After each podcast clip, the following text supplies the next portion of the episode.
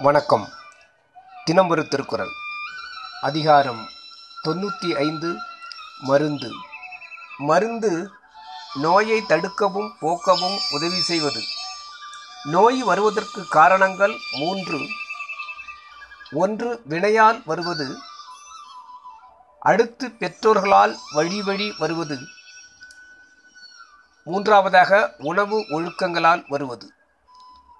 உணவு ஒழுக்கங்களால் வரும் நோயைத்தான் மருந்து பெரும்பாலும் போக்கும். மற்றைய இரண்டையும் தணிக்கத்தான் முடியும்.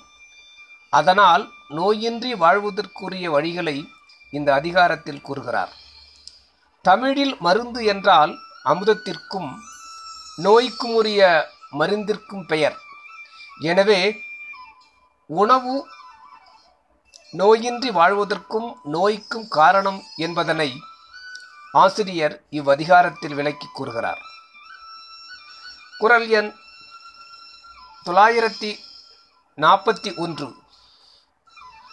மிகினும் குறையினும் நோய் செய்யும் நூலோர் வழி முதலா எண்ணிய மூன்று.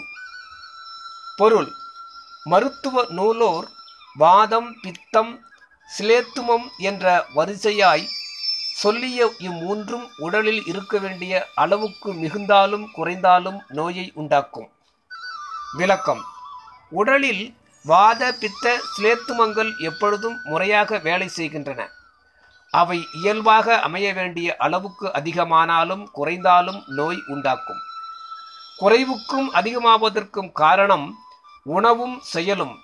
உணவின் அளவையும் செயலையும் அறிந்து அதற்கு ஏற்றவாறு நடப்பவருக்கு நோய் இல்லை என்று நோய்க்கு காரணம் கூறியவாறு மருத்துவன் நோய் காணும்போது வாத பித்த சிலேத்துமங்களின் உடல் நிலைக்கேற்றவாறு அவற்றின் அளவு கண்டு இதனால் இந்நோய் கண்டது என்பதனை அறிய வேண்டும் என்று கூறுகிறார் திருவள்ளுவர்.